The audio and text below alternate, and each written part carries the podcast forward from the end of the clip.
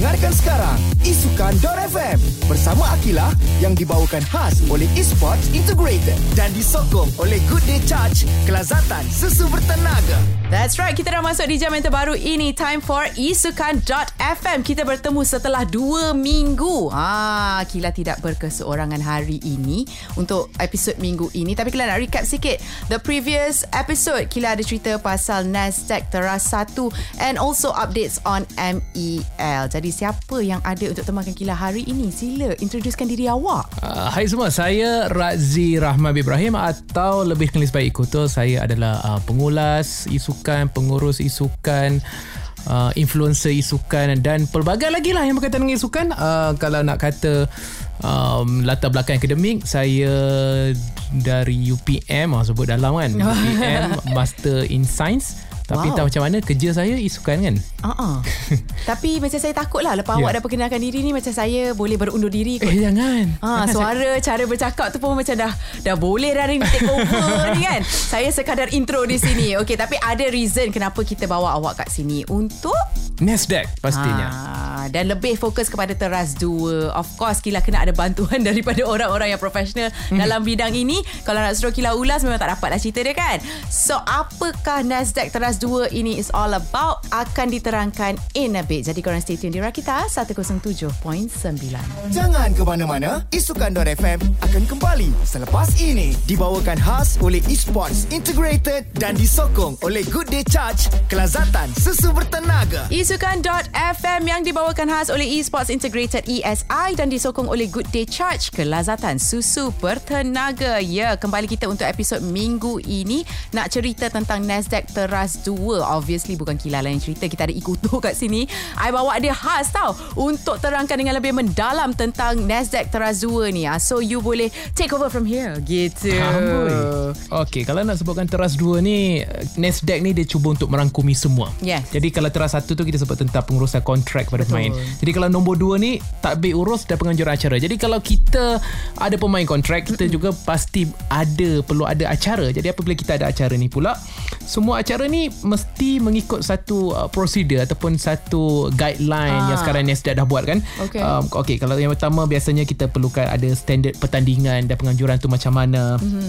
Dia punya penguatkuasaan polisi anti doping, mm-hmm. uh, keselamatan daripada mm-hmm. bukan saja fizikal tapi keselamatan daripada cyber sebab sekarang ni kita banyak ada cyberbullying. Jadi juga itu perlu diberikan perhatian termasuk juga dengan uh, tanggungjawab penyiaran dan penstreaman, integriti penganjur, had umur, data uh-huh. peribadi, tajaan kerajaan dan kod keselamatan. Semua benda ni perlu adalah kalau tidak satu-satu acara tu kita kategorikan sebagai gagal jadi bila benda ni semua dah ada mm-hmm. maka kemas kemaslah acara ah. tersebut Okey, tapi uh, sebagai orang yang ada experience dalam bidang ini kan, mm-hmm. sebelum ada guideline Nasdaq Teras 2 ni, mm-hmm. uh, banyak tak you rasa penganjuran yang macam tidak berjaya?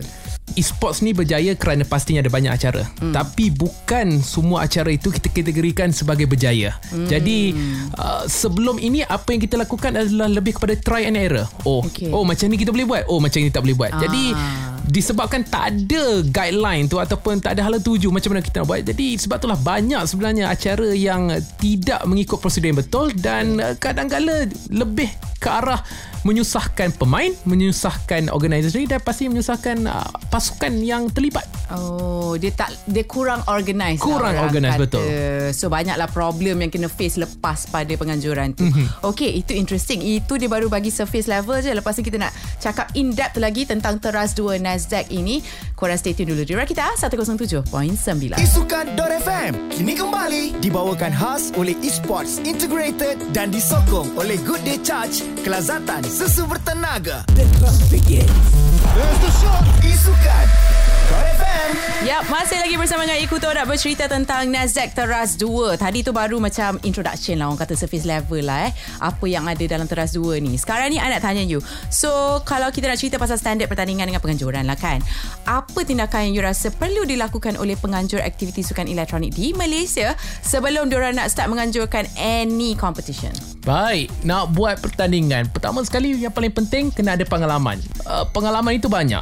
Banyak orang yang sebenarnya dah ada banyak banyak pengalaman daripada buat satu event satu event tapi pada masa yang sama uh, jangan jadi katak di bawah tempurung kita Okay. juga perlu melihat bagaimana uh, struktur antarabangsa pula hmm. pastinya ada yang kita boleh belajar daripada apa yang mereka sudah lakukan jadi hmm. kita tidak melakukan kesilapan yang sama selain daripada kita dah ada rujukan hmm. rujukan standard antarabangsa tersebut kita juga perlu menjelaskan standard dan peraturan kepada peserta biasanya lain tournament hmm. ataupun lain pertandingan lain peraturan jadi hmm. perkara-perkara tersebut itu nampak mudah dipand kadang-kadang tidak dipandang tapi perlu diceritakan supaya semua faham macam kalau kita naik kapal terbang tu kan Ha. kan mesti flight attendant tu akan tunjuk je kan macam mana nak pakai tu walaupun kita dah beribu kali dia tetap tunjuk jadi Ya. perkara yang sama macam mana pun peraturan tu perlu didedahkan dan kadang-kadang proses pendaftaran tu lah Oh. kalau kalau kita tengok dulu saya ingat lagi ada seorang uh, nama dia K handsome Okay. orangnya Okay. Uh, dia selalu orang kata uh, menghadapi kesukaran tentang pendaftaran ni disebabkan player kata dah daftar tapi bila kita suruh dia masuk dalam Discord dia tak penuhkan lagi pendaftaran dia tak oh. orang kata edit nama lah dia tak Ha. isi lah benda-benda ini jadi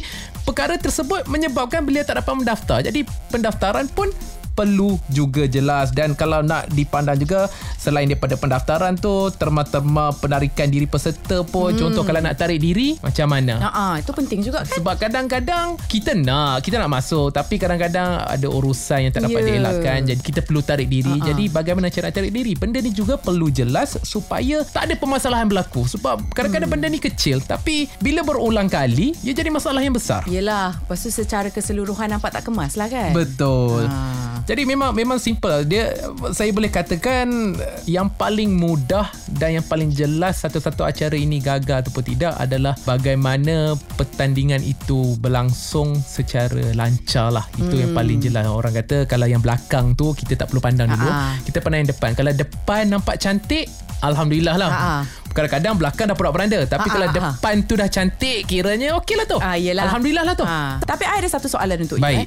Jauh ke standard tournament kita mm-hmm. dengan international level? Ha, secara amnya tak adalah jauh sangat. Kita dah belajar daripada banyak perlawanan ataupun pertandingan yang telah kita adakan. Mm-hmm. Tapi untuk mengukuhkan lagi pengetahuan kita adalah lebih baik untuk kita belajar dengan uh, orang kata event organizer, event organizer yang lebih berpengalaman. Mm. Jadi macam saya katakan sebelum tadi lah Jangan kita ulang Perkara Mistake buruk pula. oh, ya, Ah. Perkara buruk Ataupun kesilapan yang Pihak tersebut lakukan Jadi Nak kata Jauh beza ke Tak jauh beza Mhm. Kita sudah mula Orang kata cantik dah Cuma Ah. sekarang ni Apa yang kita nak buat kan Dengan Nasdaq ni Kita percantikkan lagi Apa yang kita dah ada Oh gitu Boleh lah masuk competition Miss World lah Ah, Macam ya, tu lepas lah tu. ah, Faham faham Ada lagi in depth tau Dia nak cerita dengan I ni I pun seronok pula Dengar dia bercerita ni Jadi korang jangan pergi mana-mana Stay tune direct kita 107.9 Isukan FM dibawakan khas oleh ESI dan disokong oleh Good Day Charge, kelazatan susu bertenaga.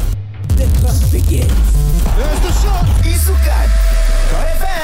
Ya, masih lagi nak menceritakan tentang Nasdaq Teras 2. Ah, sebenarnya banyak tahu kalau kita nak cerita betul-betul in depth. So, kita ambil mana yang penting lah. So, Kila punya persoalan pertama. Apa sebenarnya anti-doping ini dan macam mana penguatkuasaan dia? Ah, sebab ada kan penguatkuasaan polisi anti-doping dalam Teras 2 ni? Betul. Jadi memang kalau nak dikatakan penganjur memang semua digalakkan lah untuk mengeluarkan anti-doping ni dan kita jalan ke ujian anti-doping mm-hmm. sebelum apa-apa aktiviti tak kisahlah sukan ke elektronik ke sebab tu saya selalu katakan eh, sukan dengan sukan ni tak adalah jauh beza pun Ha-ha. dua-dua perlu orang kata berjaga-jagalah dengan penggunaan yang bahan-bahan tersenarai nak, nak tahu dekat mana biasanya agensi yang bertanggungjawab dalam pengawal selian dalam pemantauan anti-doping ni adalah agensi anti-doping Malaysia ADAMAS Oh. jadi uh, biasanya kalau pihak penganjur nak tahu lebih lanjut mm-hmm. disarankan untuk merujuk kepada garis panduan yang dah dikeluarkan oleh pihak Adamas lah sebab apa benda ni penting sebab pada masa yang sama kalaulah dijumpai bersalah dia mm-hmm. kita boleh sabitkan kesalahan menggunakan bahan di bawah senarai bahan terlarang jadi mm. sebab itulah anti-doping ni penting untuk kita mengekalkan keadilan dan juga mengekalkan uh, kesucian satu-satu pertandingan. kata. Kesucian eh Kesucian Baru nak ingat dipanggil, You kan. nak cakap Apa ni biasa laras lah Semua sama adil Ah. Faham tak ah, Tapi, Tapi kesucian pula suci. boleh lah I terima I terima Player tu kita kena maintainkan kesuciannya Ya Mhm. yeah.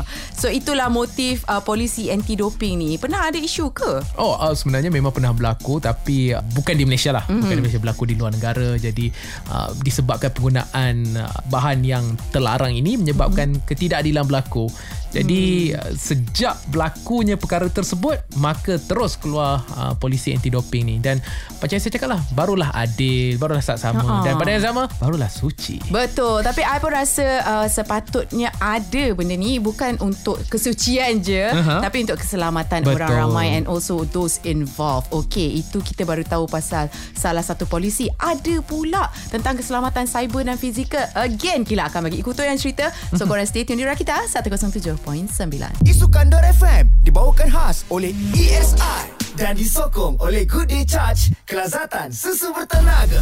Isukan.FM dibawakan oleh Esports Integrated ESI dan disokong oleh Good Day Charge kelazatan susu bertenaga. Ya, bersama dengan Akila untuk episod Isukan dan Reform minggu ini. Wah, Amboi. risau lah dah buat intro macam ni. Kita risau lah. Kita tegukan. I kena ada polisi lah untuk I Amboi. punya guest-guest ni. Polisi untuk datang ke show ini. Jangan cakap lebih-lebih. tak, tapi itulah motif dia. Kita kena berkongsi kan expe- uh, apa ni experience bersama. Sekarang ni kembali kepada topik kita iaitu Nasdaq Teras 2 uh, menceritakan tentang banyak polisi-polisi sebenarnya. Sekarang saya nak tanya, apakah langkah-langkah untuk keselamatan cyber dan fizikal? And also, sebenarnya apa beza uh, cyber dan fizikal ni dengan kepentingan diorang lah? Langkah-langkah untuk keselamatan. First kali kita kena langkah lah. Ah, Kanan ke kiri dulu? Uh, biasa elok kanan. Ah, okey, Biasa. Alhamdulillah. Lebih eh, orang Lebih afdal lah. Baik. Tapi kalau disebutkan tentang uh, keselamatan ni pastinya perlu ada guideline lah. Sekali hmm. lagi guideline, guideline, guideline. Sebab semua benda ni memang uh, orang kata kena ada buku lah yang mana menetapkan standard keselamatan termasuklah tak kisah sama ada cyber ataupun dilakukan secara fizikal. Okey. Tak kisahlah maya ataupun fizikal dua-dua perlu ada. Sebagai contoh, kalau fizikal kita nak buat acara, pastinya ada je acara isukan yang dilakukan secara fizikal bukan semuanya di atas talian. Okey. Jadi apa yang perlu ada adalah uh, kat mana kawasan larangan yang tak boleh masuk, penanda lokasi dan kalau nak yang paling penting juga perlu ada ambulans. Manalah tahu kalau ada apa-apa masalah yang berlaku, Aha. kita dah bersiap sedia. Pernah jadi ke? Pernah berlaku. Ha. Sebab apa dia tak cukup tidur ke? Ah, kadang-kadang Seizure ke? Kadang-kadang benda tersebut berlaku. Pernah berlaku asma. Okey. Aha. jadi perlu uh, kadang-kadang orang kata tempat tu kita tutup ke ataupun mm-hmm. waktu tu nak buat macam mana mm-hmm. benda berlaku kan. Ha. Jadi walaupun ini permainan cyber mm-hmm. secara alam maya tetapi pemain yang bermain tu daripada segi fizikal jadi mereka ada di lokasi tersebut. Ha. Jadi uh, orang kata uh, keselamatan perlu dijadikan sebagai uh, salah satu tonggak utama lah bila kita nak lakukan acara ini. Mm. Jadi kalau kita nak sebutkan bagaimana keselamatan daripada uh, dunia maya pula pastinya bila pendaftaran mereka buat tu data peribadi tu kita perlu lindung lah kita jangan nak tiba-tiba dah daftar pergi sebar dengan orang tidak tak boleh perlu dilindungi Itu daripada pihak penganjur ke pihak pemain? penganjur dan Penganjur pasti lah. pemain sendiri jugalah. M- macam biasanya ada macam satu kontrak yang ditandatangani jadi menyimpan semua Oh, data-data peribadi dan ah, sebagainya. lah. Yap, dan pastinya paling penting yang, yang pernah berlaku sebelum ni adalah tiada pelibatan orang yang ketiga untuk berkomunikasi dan sebagainya. Sebab apa? Uh, kalau di dalam uh, terma isukan ni orang panggil boosting mm-hmm. boosting tu sebagai contoh adalah bermain untuk orang lain uh, oh. saya tak main sebenarnya saya tidur je tengok orang lain yang main kan Oh. jadi benda tu adalah tidak adil lah Okey, so contoh macam I register under nama you. Mm-hmm. You mainkan untuk I lah. Ah ya Lepas tu betul. I tidur. Betul. Oh yeah? Ah, benda Boleh tu ke? Pastinya tak boleh tapi benda tu berlaku. Dia memang kalau saya ambil contoh lah uh, pemain ni tak hebat nama dia K saya ambil Hmm. contoh kan. Ah. Awak memang suka sangat alfabet Saya, K saya suka ya? Saya suka huruf K Oh, Ah. Jadi okey lah. pemain tu tak hebat Jadi dia minta tolong uh, Saya untuk Ha. tolong mainkan Jadi tu saya cakap Okay boleh Tapi kalau menang 50-50 Ah, something like that lah. Pernah jadi, lah sebelum Pernah jadi. ini. Jadi benda tu boleh dikatakan penipuan daripada segi identiti lah. Okay, benda tu lah. disebabkan uh, Nazat dah keluar dengan teras dua ni Saya tak boleh lah minta tolong awak mainkan untuk Ah, saya maafkan ya? saya. Okey, awak pula tu yang tolong tolong huraikan tentang ini. Jadi lagilah tidak boleh ya. Okey, itu kita cerita pasal keselamatan. Jadi kira fizikal dengan cyber ni dua-dua pun memang kena lah be Ya. protected kan. Tak boleh Betul. take things lightly. Ah, lepas ni kita cerita pasal penyiaran dan penstreaman. I think that is your cup of tea. Jadi korang semua stay tune di Rakita 107.9. Isukan FM dibawakan khas oleh ESI Dan disokong oleh Good Day Charge, kelazatan susu bertenaga. Isukan Kau FM. Yes, masih lagi di sini bersama dengan Akila dan juga Ikuto menceritakan tentang Nasdaq Teras 2. Ha, tadi kita dah cerita keselamatan fizikal dan juga cyber. Sekarang ni penyiaran dan penstreaman. Ha, this is your cup of tea. So, I nak tahu apa langkah yang sebenarnya kita perlu ambil. Macam ada ke kod ke atau hak-hak yang perlu kita dapatkan lah. Hmm, benda ni sebenarnya benda yang selalu yang tidak dipandang tinggi orang. Semua pandang remeh macam oh saya buat tournament, suka-suka buat macam tu. Sebab apa macam yang saya dah katakan, uh, game ini bertuan. Dia ada yang buat game ini. Jadi Okey. ada developer, ada orangnya. Jadi kalau anda nak buat pastinya pertama anda perlu minta kebenaran. Oh, Ah, sebagai contoh. eh? Ya. Ya, kalau saya ambil contoh kalau uh, CK ni dia nak pergi mengorat CB ni pula mesti dia kena minta kebenaran mak ayah dia kan. Ha, mak ayah pada B tu Dia kan. pun ambil K ke B. Ambil lah F ke. Oh, okey kita G nak ke dekat nak, nak dekat lah kan. Ha. Ha. Jadi memang dia perlu minta kebenaran. Jadi sama dalam kes permainan ni pun perlu minta kebenaran. Kalau Mobile Legends Bang Bang Munton, kalau PUBG Mobile Tencent perlu minta kebenaran okay. mana Okey. saya nak gunakan uh, IP anda, mm-hmm. nak gunakan ni untuk sekian-sekian untuk aktiviti sekian-sekian. Adakah anda benarkan? Tak benar tak boleh jalan. Kalau benar baru boleh berjalan. Kalau tidak akan berlaku masalah lah yang besar sampai kadang-kala saya pernah lihat uh, yang mana acara tu terpaksa dibatalkan sebab tuannya kata ataupun tuan game tu kata tak boleh buat. Jadi Oh dia, dia baru dia perasan Ah. Lepas tu uh, Macam kira halfway dah kena stop lah. Ha, kena stop sebab kalau mereka buat boleh disaman. Oh. Ha, jadi benda tu jangan juga ambil remeh eh. Jangan benda ambil remeh benda ni. Sebab sekarang ni ramai orang buat Tapi ramai yang tidak memohon kebenaran bila nak buat. Begitu juga dengan hak penyiaran dan perseriman Bukan hak mutlak pihak penganjur Jadi Maksudnya? bukan, kiranya bukan mereka sahaja yang boleh guna Sebab contoh kalau game developer nak guna Mereka pun boleh Sebab itu mereka punya game kan Mm-mm. Jadi mereka pun ada hak untuk uh, menggunakan apa yang telah pun dikeluarkan termasuk juga yang ni lebih kepada kita sendiri Okey. yang mana perlu mendapatkan kebenaran mutlak daripada pemain-pemain ataupun ibu bapa kalau pemain tersebut bawah uh, daripada 18 Aha. tahun untuk memberikan kebenaran untuk kita menggunakan muka pemain-pemain ini sebagai contoh kalau kita nak gunakan untuk poster Mm-mm. ataupun kita nak keluarkan video ataupun kita nak keluarkan penyertaan menggunakan muka mereka Aha. kita perlu ada hak untuk menggunakan. Kalau tidak contoh tak ada apa-apa ditandatangani Okay maka peserta itu sendiri pun boleh saman Okay, so kiranya uh, ini perjanjian bukan mulut ke mulut lah. It has to be black and white Betul. lah. Selalunya black and white ni lah orang terlepas. Ya, um, sejujurnya kalau kita tengok turnamen-turnamen kecil, mm-hmm. memang tak ada benda ni.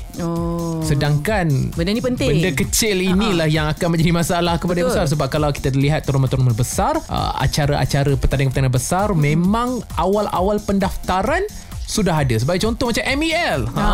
awal-awal dah dah tulis dah.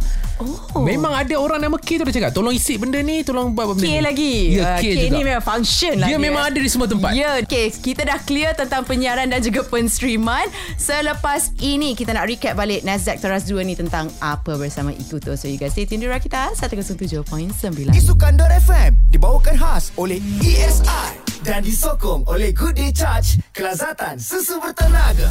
Isukan.fm dibawakan oleh Esports Integrated ESI dan disokong oleh Good Day Charge Kelazatan Susu Bertenaga. Yeah! Bersama dengan Akila dan juga Ikuto. Definitely lah tadi tu Ikuto bukan I kan? Eh bukan awak suara yang garau sekali. Oh bukan? Oh, Oh tak I rasa I campur-campur dengan you punya tadi. Oh ya. Yeah. Ah, sebab kita buat show ni sama-sama kan So I tak nak nampak macam I sangat lah. Amboi. ah, Gitu. Kita nak maintainkan kesucian kan? Oh okay okay Alright Cerita pasal Nasdaq Teras 2 ni Sebenarnya banyak lagi Betul tak? Betul. Ah, tapi yang kita berjaya ceritakan yang obviously pointers yang kita nak highlight betul-betul lah. Mm-hmm. Tapi kalau nak ikutkan ada berapa lagi pointers yang diorang boleh dapatkan tentang Teras 2 Nasdaq ni? Okay kalau ikutkan kita perlulah orang kata integriti penganjur acara dan tata tertib pemain tak mm-hmm. janganlah pakai begitu pakai baju bukan-bukan seluar bukan-bukan Pakai baju tidur boleh tak? Uh, eh jangan Oh, tak boleh juga? Orang kata tak nampak profesional lah kita Oh, kena nampak lah professional. Kena nampak Kesucian kan, profesional remember? Kesucian Yeah. Had umur pun perlu ada Of Sebab course. uh, kadang-kadang Kadang muda sangat Mm-mm. pun tak boleh juga Jadi, Telajak umur boleh tak? Ah, Telajak umur tak apa E-sport ni untuk semua Amboi Tapi cuma jangan terlalu bawah umur lah. Ah, jangan Telajak terlampau. umur tak Telajak biasa tak apa Terkurang tu yang biasa masalah apa. Okey. Dia juga kita Faham? ada data peribadi dan notis privacy tajaan ah penajaan ni pun kena sebut kena perlu jelas dekat mana dan mm-hmm. sebagainya dan yang paling penting adalah kod keselamatan lah bagaimana kita nak menjaga keselamatan kita sebagai pemain dan juga sebagai penganjur sendiri Ini lebih in detail lah Ya, betul. daripada yang kita dah ceritakan tadi. Mm-hmm. Okay, So uh, last question I nak tanya Ya. pada Ikuto sendiri, kat mana kita sebenarnya boleh rujuk Nasdaq ni secara keseluruhan and also harapan you daripada uh, uh, orang yang dalam bidang e-sports ni lah. Baiklah kalau nak diikutkan um, peminat penganjur pemain ataupun sesiapa pun anda di luar sana uh-huh. kalau anda terlibat dalam isukan pastikan korang check out www.nasdaq.my kat Okay. situ korang boleh tahu garis panduan dan macam-macam literasi Nasdaq dan yang paling penting uh-huh. Nasdaq ni dia bukannya Oh itu je saja Dia sentiasa akan mengalami perubahan Jadi kita ingin mengeluarkan satu guideline mm-hmm. Ataupun boleh saya katakan Nasdaq yang lebih sempurna Jadi yeah. kita sama-sama sempurnakan dan kita sama-sama menyucikan. Itu tagline kita Tagline dia ni, suci eh. kita. Okay, so itu harapan you juga ke? Ya harapan saya semoga semua orang Uh, memahami isukan dengan lebih baik lah. Itulah yang saya boleh katakan. Jangan jangan kata oh isukan ni adalah benda negatif. Sebenarnya benda satu yang positif sebab apa-apa yang kita lakukan kalau kita over sangat ataupun kita pandang remeh dia akan jadi negatif tapi Ya. kalau kita memahami dengan lebih mendalam kita faham satu-satu benda tu maka uh, kita akan memperoleh yang terbaik lah daripada apa yang kita lakukan Betul orang cakap makan ubat kalau terlebih pun boleh jadi Ah, lagi ya. sakit bukan Betul. lagi baik. Betul. Ah, so kita anggapkan semua benda macam tu ya. Mm-hmm. Ya apa-apa pun tema hashtag kekal suci. Alright. Thank you. I had so much fun dengan Ikuto hari ni. Banyak dah sebenarnya dia bagi penerangan. So kalau korang nak tahu dengan lebih mendalam tentang Nasdaq teras 3, 4, 5, 6 tu lagi Make sure korang tune in ke episod isukan.fm yang akan datang lagi 2 minggu pada hari yang sama dan waktu yang sama. Sebelum tu, kita nak cakap terima kasih kepada Esports Integrated ESI kerana membawakan segmen Isukan.fm dan disokong oleh Good Day Charge kelazatan susu bertan susu bertenaga. Thank you juga Ikuto. Yep. Thank you. Jom kita pergi cek makan. Jom. Ayo. Mari kita. susu bertenaga Amboy Alright, see you guys in two weeks time. Bye-bye.